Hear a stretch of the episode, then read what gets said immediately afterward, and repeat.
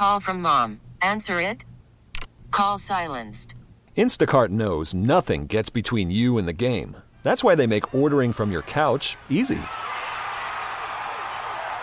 Stock up today and get all your groceries for the week delivered in as fast as 30 minutes without missing a minute of the game. You have 47 new voicemails. Download the app to get free delivery on your first three orders while supplies last. Minimum $10 per order. Additional terms apply.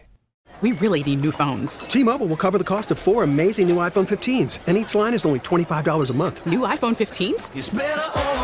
Only at T-Mobile get four iPhone 15s on us and four lines for 25 bucks per line per month with eligible trade-in when you switch.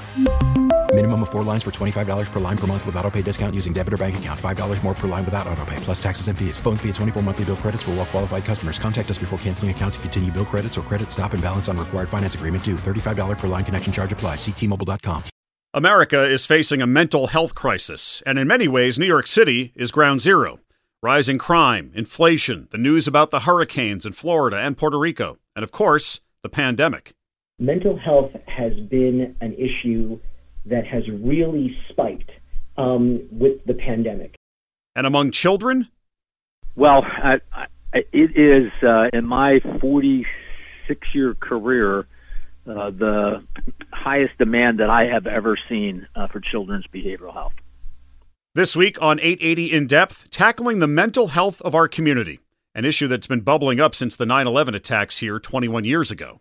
Within the uh, World Trade Center exposed cohort, we have about 20,000 people within, 21,000 people within the program that have been diagnosed with some related mental health condition.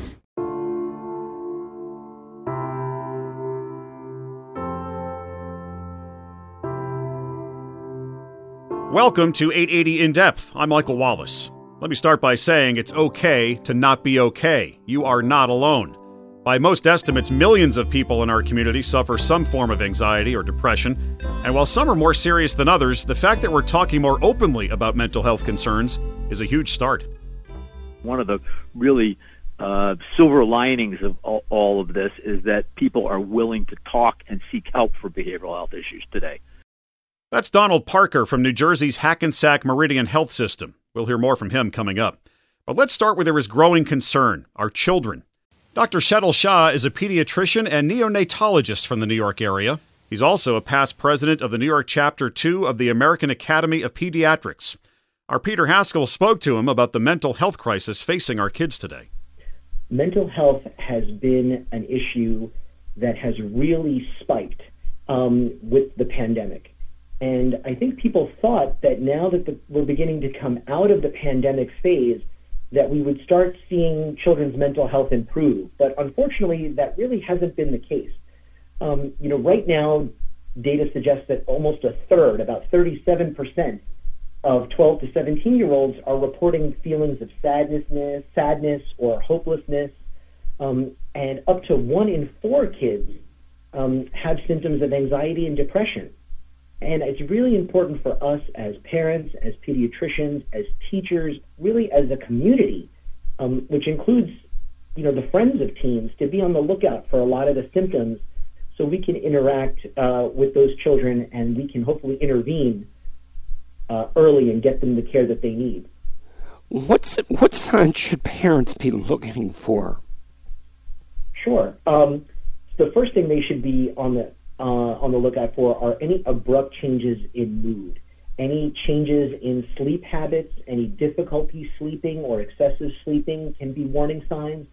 Um, feelings of uh, difficulty concentrating, uh, irritability, changes in their uh, eating habits. Kids who say they're they're not hungry and they don't want to eat, which is really unusual for teens. Um, uh, kids who often will make a comment or that they feel helpless or that they feel like things are out of their control. Um, another way that this can really manifest is really sort of vague abdominal symptoms. Some kids will just say, "My, you know, I have vague stomach pains," um, but they don't really fit with any, um, you know, traditional medical diagnosis if parents hear about these things, what what kinds of things can they do to try to handle it at home first? Yeah, I think there needs to be an acknowledgement that kids are under a huge amount of stress, right? During the pandemic, the stress was all about quarantine measures and senses of the sense of social isolation and really being disconnected from their school community. Now, there are new stressors, and those stressors include being reintroduced into school, this sense of being overwhelmed by the pace of material um, and all of the academic loss that occurred as, as a consequence of virtual learning. Um, I think the first thing parents need to do is acknowledge it and say that, that these stressors aren't going away. We need to figure out tools to manage those stressors. The next thing they should do is talk to their school um, and see about school counselors and school counseling because if children can get services while they're in school, that's obviously preferred because it doesn't interrupt them from their normal education pattern. And then, of course, they want to reach out to their pediatricians. Pediatricians are, are uncovering a lot of previously missed uh, anxiety and depressive symptoms because really beginning this year, the American Academy of Pediatrics has recommended that all teens greater than the age of 12 be screened for symptoms of anxiety, depression, and even suicidality. So the more you ask these questions, the more symptoms you're going to uncover. Um, and the good news is that the more the more kids you can actually intervene with and help. Um, this all comes after a year. You know, in October of 2021, the American Academy of Pediatrics declared a national emergency in uh, children's mental health, um, and that was because there was this real recognition that the most common things adolescents were now coming to the doctors for uh, were for mental health issues, behavioral health issues. The most important thing here is that we want to create, number one, a place for children to talk about these types of issues because we don't want them to be hidden. Number two, we want to make sure that children are screened for these issues. So if they do show signs of anxiety, depression, or suicidality, we can intervene as effectively and as early as possible. And, and just in terms of the ability of the system, the, the healthcare system to handle these kids, is there the support out there that families need? The answer, unfortunately, is we don't have a strong mental health uh, safety net or a strong mental health support system. Um, it is incredibly difficult. Uh, when I refer patients, it can take sometimes six months for them to get an appointment with a uh, child and adolescent psychiatrist. Um, but there are resources. Um, some school districts, um, unfortunately, these school districts tend to be the ones that are in areas with a little bit more financial resources, do have counselors and psychologists uh, in the school district, uh, sometimes multiple counselors or psychologists in, uh, uh, in, in the school. Um, so that's one piece of it. Uh, and the other piece of it is that general pediatricians are becoming more and more comfortable taking care of these types of patients because more and more patients are coming to their doors seeking help. Dr. Shah, is there anything else that you want to add? I just want to emphasize that this mental health crisis that we're going through for children is not just a parent problem, right? It really is a community. We need parents obviously checking in with their kids especially their adolescents who tend to be more withdrawn as they start developing their own sense of independence. We need teachers to be really vigilant because they know their students and they're going to be the first ones to detect an abrupt change in grades or behavior or enthusiasm. But we also need other adolescents to be aware of what their friends are going through. There's nothing wrong with one adolescent saying to a teacher or to an, a friend's parent, you know, my friend my friend isn't acting right. My friend really does feel like they're not in control of what's going on. Or um, you know, it's always better to raise the question than to not raise the question because we don't want to miss any children. The stakes are just too high. Donald Parker is the president of Behavioral Health Services for Hackensack Meridian Health. He also spent time with our Peter Haskell this week. What struck us was his comment that in all of his years in this business, he has never seen such demand for children's behavioral health services on a hospital level. Here is their conversation. We have uh, seen dramatic increases in 12 to 7 year olds, which is normally the audience that we would be uh, addressing uh, for behavioral health issues, but an even greater increase in under 12 year olds, uh, which I never, uh, again, in my career thought I'd be speaking about providing inpatient uh, psychiatric care for under 12 year olds, going all the way down to six year olds. Uh, so we have children coming into all of our uh, emergency departments across the health system uh, on a daily basis uh, at very young ages, uh, requiring care for uh, heavy cases of anxiety, depression, things that normally would not have made its way to our hospitals in the past. What's happening? Why is what's causing this?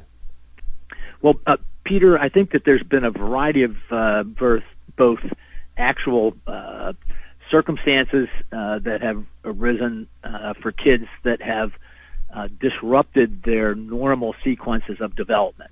And so, if you think about the various challenges that kids have today, it, it is a very different world than you or I lived in, uh, and a different world for us to understand. and it, it starts at a very young age. So, a- as an example, and I've been talking uh, to uh, groups about this, some unintended consequences started uh, uh, impacting children very early. We started wearing masks very early, and we needed to wear masks to prevent the spread of the disease. However, if you think about a young child, uh, for instance, a a birth one and a half years old, they go through a developmental sequence, and this is from uh, Erikson, who's a psychologist who who really was one of the uh, most uh, prolific writers on developmental sequencing for children, they go through a, a period of, of trust versus mistrust. And they can't talk when they're young.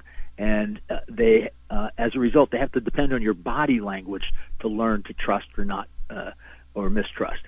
And uh, if you have a mask on, you're taking 60% of your facial uh, expressions away from the interaction with the child and they therefore uh, don't fully complete trust versus mistrust. When they go on to the next developmental sequences, they generally are either trusting too much or trusting too little.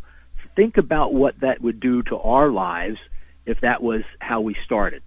So, so you start with that, and then you go through each of the developmental sequences that children go through, and they get disrupted. Now, it go uh, fast forward to uh, young teenagers uh, who uh, require connectedness with their peers in order to solve their developmental challenges, and we totally disrupted that. Our schools were closed. We went to remote. Now, these are all unintended consequences, and we we didn't go at this to to think about with the intention of of impacting uh, behavioral health of children, but they happened, and so. Uh, just a a monumental uh, number of children coming into the behavioral health system has resulted from all those disruptions. You talk about it being a, a, different world now. What what role do you think social media plays in all of this? Well, we certainly, uh, if you look at some of the areas that may be impacted by uh, social media, and, and I think the most studied one right now is self harm. And uh, we uh, traditionally have children coming in to us talking to us about the fact that they cut. Uh, they they actually cut their skin to produce bleeding, and that's not something that you learn in your family. It's generally not something you're going to learn in your in your community, but you sure as heck can learn it on uh, social media today. Uh, it's readily available on multiple uh, distribution sites, uh, and uh, it is talked about uh, by kids who are depressed uh, and are experiencing self harm, and uh, it spreads, uh, and kids adopt it. So, just just as an example, uh, in the uh, last uh, couple of years, for instance, uh, uh, I have a CDC report I recently was reviewing and the po- proportion of ED visits for suicide attempts among 12 to 17 year olds was 2.1 times higher in the winter of 21. It has continued to grow. Uh, and uh, the number of suspected suicide attempts among females of this age group increased by 50.6% compared to the same periods uh, the year before the pandemic. Uh, and then uh, CDC uh, reported that our ED visits for eating disorders among adolescent females uh, almost doubled uh, in terms of their uh, frequency. Uh, and uh, so those are areas that you get uh, suggestive information through social media on, and you have generally uh, your ability to to access social media on those subject matter very very easily. I'm curious about the kids who are brought to uh, the hospital, that emergency room, or, or that go to Carrier. Is, is, there typically a triggering event that puts a kid over the top, or is it kind of a slow build where it's building and finally the parents say, we've got to do something serious here? Yeah, Peter, it's a combination. Uh, so, so if you think about what uh, is happening in the kid's life uh, with all these unusual circumstances. For instance, the CDC went back, the Center for Disease Control went back to look at what was reported uh, in homes during this time period of kids that are reporting to the emergency room. They found 55% of kids had experienced some type of emotional abuse, enough to be uh, uh, experienced by a child uh, during the first year of the pandemic. 11% of kids during that time period experienced some physical abuse. And then in in the parents' cases, because you you can't put all the responsibility on parents, 29% of the parents lost a job during that first year of the pandemic. So so think about the chaos that that causes in a family. Uh, and the anxiety for every member of the family, and then you're worried about that's without worrying about the disease itself. These are just uh, other circumstances that uh, result from the disease. So, uh, you know, it, it is a uh, unknown and uncharted water that we've been in uh, for the last uh, two and a half years. And what's happening is kids are showing up at our EDs in record numbers. Uh, our our ED visits for self harm uh, went up 68% in 2021. Uh, we don't have the 22 number uh, numbers yet, but I suspect that they will continue on that uh, trajectory. Uh, we've had inpatient hospitalizations, which is the area that we work in, uh, have increased 95% during that time period. Uh, and we we don't have enough beds. Now, I, I would tell you, Peter, that there's been a very swift reaction from a number of different areas, but from both the federal government and from the state government. Uh, for instance, Carrier has a uh, 40 bed uh, adolescent unit uh, the state actually allocated uh, $10 million to help us build a unit which is called the latency unit for children under uh, 12, uh, so that we can manage those children in a separate environment from the older kids, uh, which is the way you would handle uh, the uh, challenges of treatment uh, that are different among those age groups. Uh, and we are now in the process of completing design, and we will hopefully break ground shortly on that unit. Uh, we we started uh, actually in order to make sure that uh, patients don't have to get to the emergency room, integrating uh, social workers into our pediatric and family practices, uh, so that we could identify early the potential of depression. Uh, those psychologists and social workers who are in those practices have uh, contact with our uh, psychiatrists. We have child psychiatrists who are available via a telepsychiatry hub. So you can check in and get a screening uh, for a child as part of that program. Uh, you know, other organizations are are uh, collaborating with schools. We do some of that, but uh, just about every uh, school is reaching out to the field of behavioral health to get a relationship so that they can manage within the school a lot of the behavioral health issues that they're facing. So this is this is a an immediate tsunami, Peter, but I think we're going to be going for a long time. H- hence, back to my description of what happens to young children, the trust versus mistrust, and then each of those sequences that are disrupted uh, unintentionally, uh, and uh, the amount of damage that it does to those kids for the rest of their lives. So th- this will not be a short-term problem. By the way, Peter, one of the really uh, silver linings of all, all, of this is that people are willing to talk and seek help for behavioral health issues today. Uh, we had a remarkable uh, improvement on people's uh, willingness to to disclose their issues in behavioral health and to find the, the right people to help them to deal with it. So the stigma has gone down significantly because so many people are are experiencing it. Uh, we expect the kids uh, actually uh, to get their help again as early as we can in their pediatric practices, so we can nip it in the bud before it requires acute care. Uh, and we are hoping that our our collaboration with pediatric practices, our collaboration with schools, our uh, collaboration with with police departments who are interacting with kids in the community, we're going to be increasing all of those areas, teaching in all of those areas. For instance, we have a project where we teach mental health first aid uh, to first responders. Uh, and we've been doing that throughout the uh, central uh, region of the state through a grant that we were able to secure uh, from the federal government. we believe that we're going to have to have everybody equipped with better knowledge, better skills, better coping mechanisms to work with children to address the unintended and intended consequences of the pandemic. And of course, if you are suffering and in need of help, it's only a phone call away 24 7. The National Mental Health Hotline is 988. Just dial those three numbers and you'll get help immediately. Call from mom. Answer it. Call silenced. Instacart knows nothing gets between you and the game. That's why they make ordering from your couch easy. Stock up today and get all your groceries for the week delivered in as fast as 30 minutes without missing a minute of the game. You have 47 new voicemails. Download the app to get free delivery on your first three orders while supplies last. Minimum $10 per order. Additional terms apply. We really need new phones. T Mobile will cover the cost of four amazing new iPhone 15s, and each line is only $25 a month. New iPhone 15s? Only at T Mobile get four iPhone 15s on us and four lines for 25 bucks per line per month with eligible trade in when you switch. Minimum of four lines for $25 per line per month with auto pay discount using debit or bank account. $5 more per line without auto pay, plus taxes and fees. Phone fee at 24 monthly bill credits for all well qualified customers. Contact us before canceling account to continue bill credits or credit stop and balance on required finance agreement due. $35 per line connection charge apply. Ctmobile.com. Spring is a time of renewal, so why not refresh your home with a little help from Blinds.com?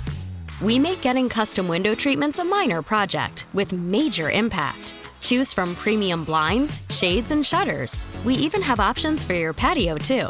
Blinds.com invented a better way to shop for custom window treatments. There's no pushy salespeople in your home or inflated showroom prices. Our design experts can help you find the perfect window treatments on your schedule. We'll even send free samples directly to you.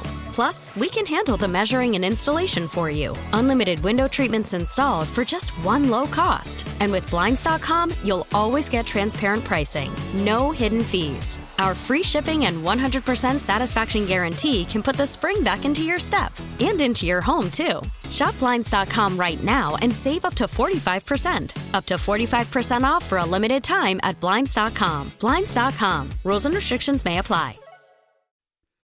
COVID has rightly received much of the blame for the surge in mental health concerns. After all, it's not unusual for large scale societal events to create fear and uncertainty. Here in New York, just look at the 9 11 attacks. Experts at the World Trade Center Health Program have been collecting a significant amount of data on physical and psychological conditions on the ground here in New York in the 20 plus years since September 11th.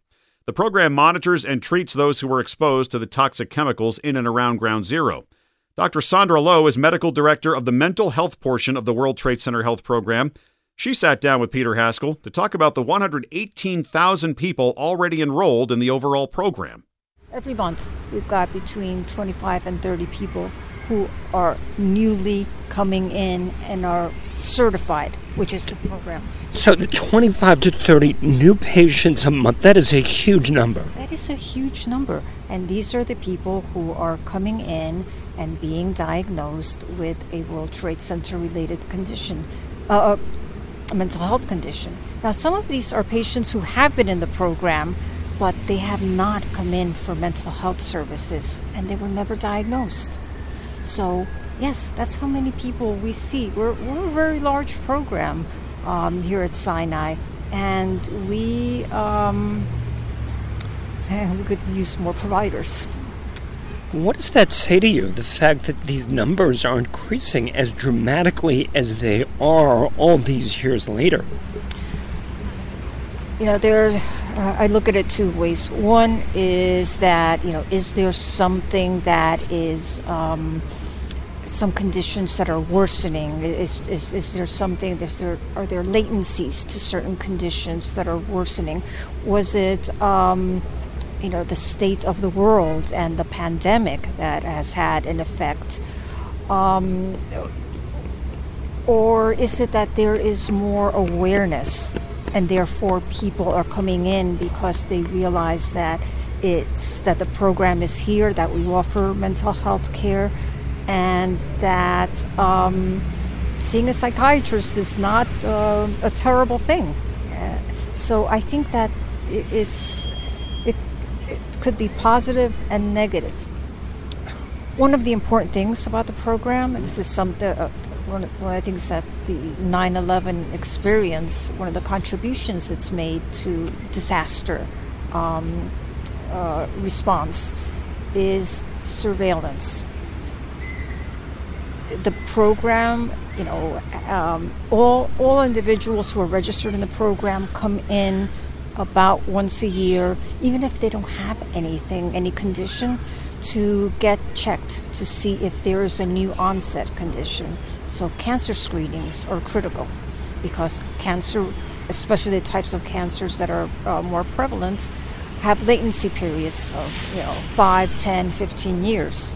So you know, early detection is critical in mortality in reducing mortality and we know that it works. We're two and a half years into a pandemic which has created stress and anxiety and depression in all kinds of people across the spectrum. What kind of impact do you think COVID has had, generally speaking, and specifically on this group of people? Um, know, the we have seen, and we, I mean, not just Mount Sinai, we, we, um, uh, mental health professionals from the different clinical centers gather and we discuss uh, challenges and, and approaches. Um, so we have we all saw an increase in uh, um, symptomatology in our patients. And very interestingly, for our for the 9/11 um, affected population, there were many parallels that they drew between the pandemic, especially the early part in New York, and 9/11. The constant uh, sirens of emergency vehicles. There was that parallel. They talked about, you know, the uh, concerns about air quality and the lack of masks, which was a problem post 9 11 and obviously uh, COVID, early COVID. Um, uh, they spoke about things like that were just very triggering. Uh, they saw body bags on TV um, during the early part of the pandemic. They saw a lot of bad body bags when they were working down at Ground Zero refrigerated trucks. Mean, these are things that patients brought up. Um, so these are elements that are very similar and therefore brought back a lot of symptoms. There's this universal event that everybody experiences. Anybody of a certain age, 20, you know, 26, 27 years old, or now, they were five or six then. And did that have any kind of long term societal impact where there's a fear, there's an anxiety, there's a phobia. Is that something, is there a way to tell if there, there are these tentacles from 9 11 still percolating through our society now? 9 11 changed our country and our country's perception of our vulnerability. Um, there is, I believe, an elevated sense of, of um, risk being vulnerable that did not exist then. Maybe the risk was the same, but it was just not as palpable. It was not experienced. So there is much more of an, a sense of um, of vigilance. You know, um, post 9 11, there were these signs all over the subways uh, if you see something, say something. So there was this kind of cultural phenomenon where um, we were we are all more alert. I, even I sometimes I'll look at a plane that sounds really close and loud, and I'll just look and I'll think, hmm, is there is, is that an odd flight pattern? Um, so yes, I think that there is this um, perhaps this sense of um, uh, some mistrust that has developed. Um, but I also I, I, do want to highlight that it is also um, balanced by um, what's been ri- it's been written about as post-traumatic growth, and this is the experience that people may have after a trauma, where they actually are able to experience psychological growth. That is, uh, they become more self-confident in their ability to overcome adversity. They have greater appreciation for community and family. Um, they are able to um, reprioritize their lives. I had a lot of patients who were working two jobs pr- prior to 9 11, and over time they said, wait a second, this is, I want to, I want to spend more time with my family. So I think there's also some positive aspects about um, personal growth and connection with community that have resulted from this tragedy. Well, last question for you, and I appreciate your patience. What's the message for folks who might be struggling, might not have thought about coming forward, might not be inclined to come forward? What should they know? What, what do you want to tell them? I would want everyone to know that the program is here, it is open. Please, if you have any symptoms, if you've been exposed, if you were there in the area of uh, ground zero, if you had, if you worked in the area, if you were a student in the area, even if you don't have symptoms now, please you know, contact the program you may be eligible for it, and you may be eligible for surveillance of um, of any conditions that may occur in the future. Specific to mental health, it's like you know, mental health disorders are treatable. We've got wonderful treatments and new treatments that are coming up. And I've just heard it from so many patients, and not just their patients, I've heard it from their families telling me just the program gave my husband his life back. You gave him back to me. So it's there are available treatments and it makes a tremendous difference and people sometimes when they've suffered from say depression for so long they kind of have forgotten what it's like to feel like themselves, to not have a depression overcoming them. You can get back to that. Dr. Lowe says even 21 years after 9 11, there are people who are just now seeking mental health care. We have about 20,000 people within, 21,000 people within the program that have been diagnosed with some related mental health condition. Now, that could be PTSD or could be major depression, substance use disorder, or some other uh, disorders that are less common than those. Who are these people? Are these people who are first responders who worked in the pit, who worked elsewhere? Do you know who these people are? Yes. Um, you know, there are the uh, Mount Sinai program is what's called a general responder program. So we take care of um, individuals who were uh, who were first responders. Some of them were EMS or um, NYPD, uh, National Guard.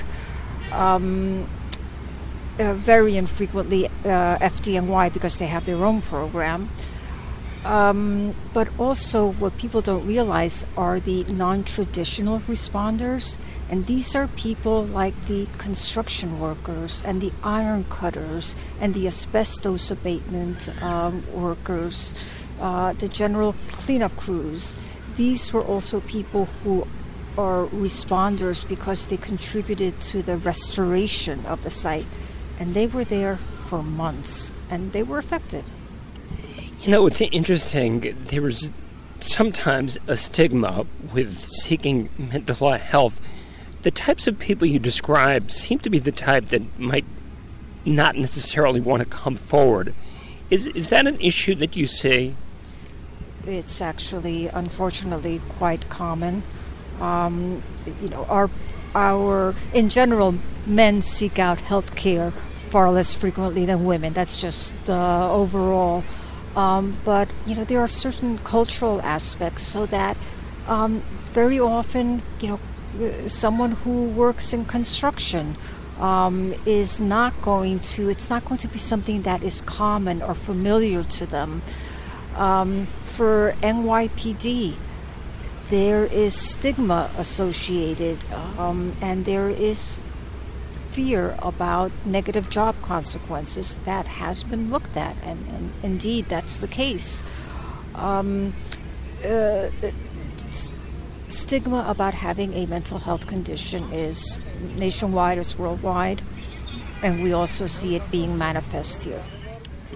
How do these kinds of mental health problems manifest themselves? What, what, what kind of symptoms are people experiencing? And how difficult or easy is it to treat these things? One of the most challenging conditions to treat is uh, post traumatic stress disorder, PTSD. It can be severe, it can be chronic, it can be debilitating. Um, there are treatments available, but sometimes, but it does take a specialist and it takes time. Um, for PTSD, the, the symptoms are, um, there's some core symptoms. There are what's called re experiencing symptoms, like having nightmares or flashbacks. There are avoidance symptoms where people um, avoid lower Manhattan or they avoid any media that is related to it, or they avoid conversations, um, or people avoid being in tall buildings. I've had patients move out of the city many patients because they just didn't want to be in elevators and tall buildings. Um, and, and another one, another symptom that is really insidious is um, with PTSD, there's a sense of withdrawal and detachment and emotional numbing that occurs. And the consequences of that are that it affects the family. So there are relationships that are ruptured, divorces, um, relationships with children are affected, relationships with friends. So people's lives change. So for PTSD, those are some of the symptoms, and, and it's, it's quite pervasive. Also, it's important to note that PTSD has also health consequences. Mental health is health, it's physical health, so that if you have PTSD, you're at increased risk for um, a lot of other uh, conditions. If I have this correct, PTSD is the sixth most common ailment uh, within the World Trade Center Health Program. I-, I suspect a lot of people with PTSD have other physical symptoms as well. How do the physical symptoms tie in with the mental health symptoms? And if someone is suffering with cancer or some kind of uh, respiratory problem, are they more likely to suffer with mental health problems? It's a great question because it's actually bi directional. So, having a uh, mental health condition uh, results in overall poor health outcomes. Okay, so it goes in that direction. However, more recently, or in the past few years, we've been seeing people coming in uh, who have not had um, been diagnosed with depression previously, and they're coming in because you know they were coping, they were managing with some symptoms, and then they're diagnosed with cancer, and that is what tips it. That well, their coping strategies that they've been using are no longer effective, and then they develop like a full-blown major depression.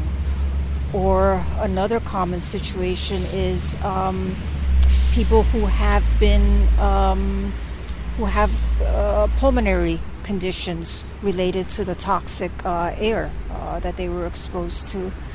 And over time, they get worse, and now they become oxygen dependent, and they have to carry a canister. And that is what tips them over.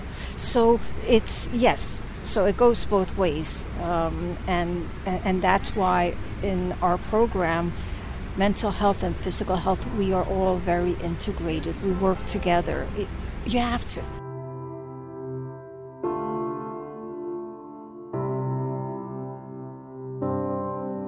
Anxiety and depression are far more common than you might imagine. And if you are having trouble, help is close. Remember, we told you about the National Mental Health Hotline 988. We also want to point out resources and discussion we have available on a website our company Audacy has put together called I'm Listening. Just visit imlistening.org.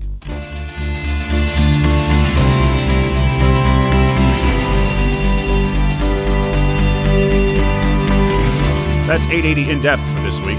Thank you to our guests. Thanks for listening. The executive producers are Peter Haskell and Tim Scheld. I'm Michael Wallace. And remember, it's okay not to be okay. You are not alone.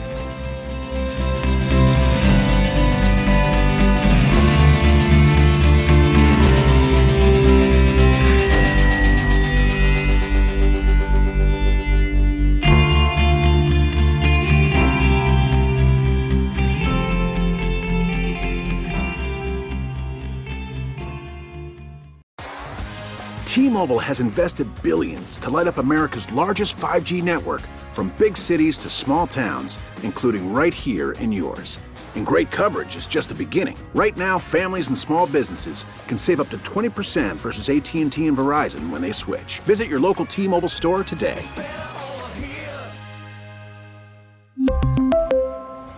Plan savings with 3 lines of T-Mobile Essentials versus comparable available plans. Plan features and taxes and fees may vary. Spring is a time of renewal, so why not refresh your home with a little help from Blinds.com?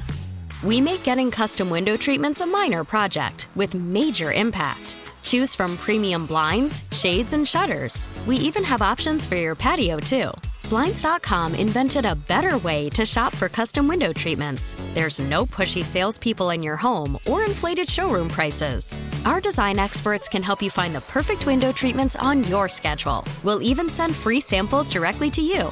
Plus, we can handle the measuring and installation for you. Unlimited window treatments installed for just one low cost. And with Blinds.com, you'll always get transparent pricing, no hidden fees. Our free shipping and 100% satisfaction guarantee can put the spring back into your step and into your home, too. Shop Blinds.com right now and save up to 45%. Up to 45% off for a limited time at Blinds.com. Blinds.com. Rules and restrictions may apply. Oh, oh! Protect your vehicle's engine with a full synthetic oil change and save with Mobil One at O'Reilly Auto Parts. Purchase five quarts of Mobil One full synthetic motor oil and receive a $10 O'Reilly gift card after rebate. See store for details. With your Mobil One purchase, you'll also receive two times points during O Rewards Bonus Points Month at O'Reilly Auto Parts. Oh, oh, oh, O'Reilly! Auto Parts.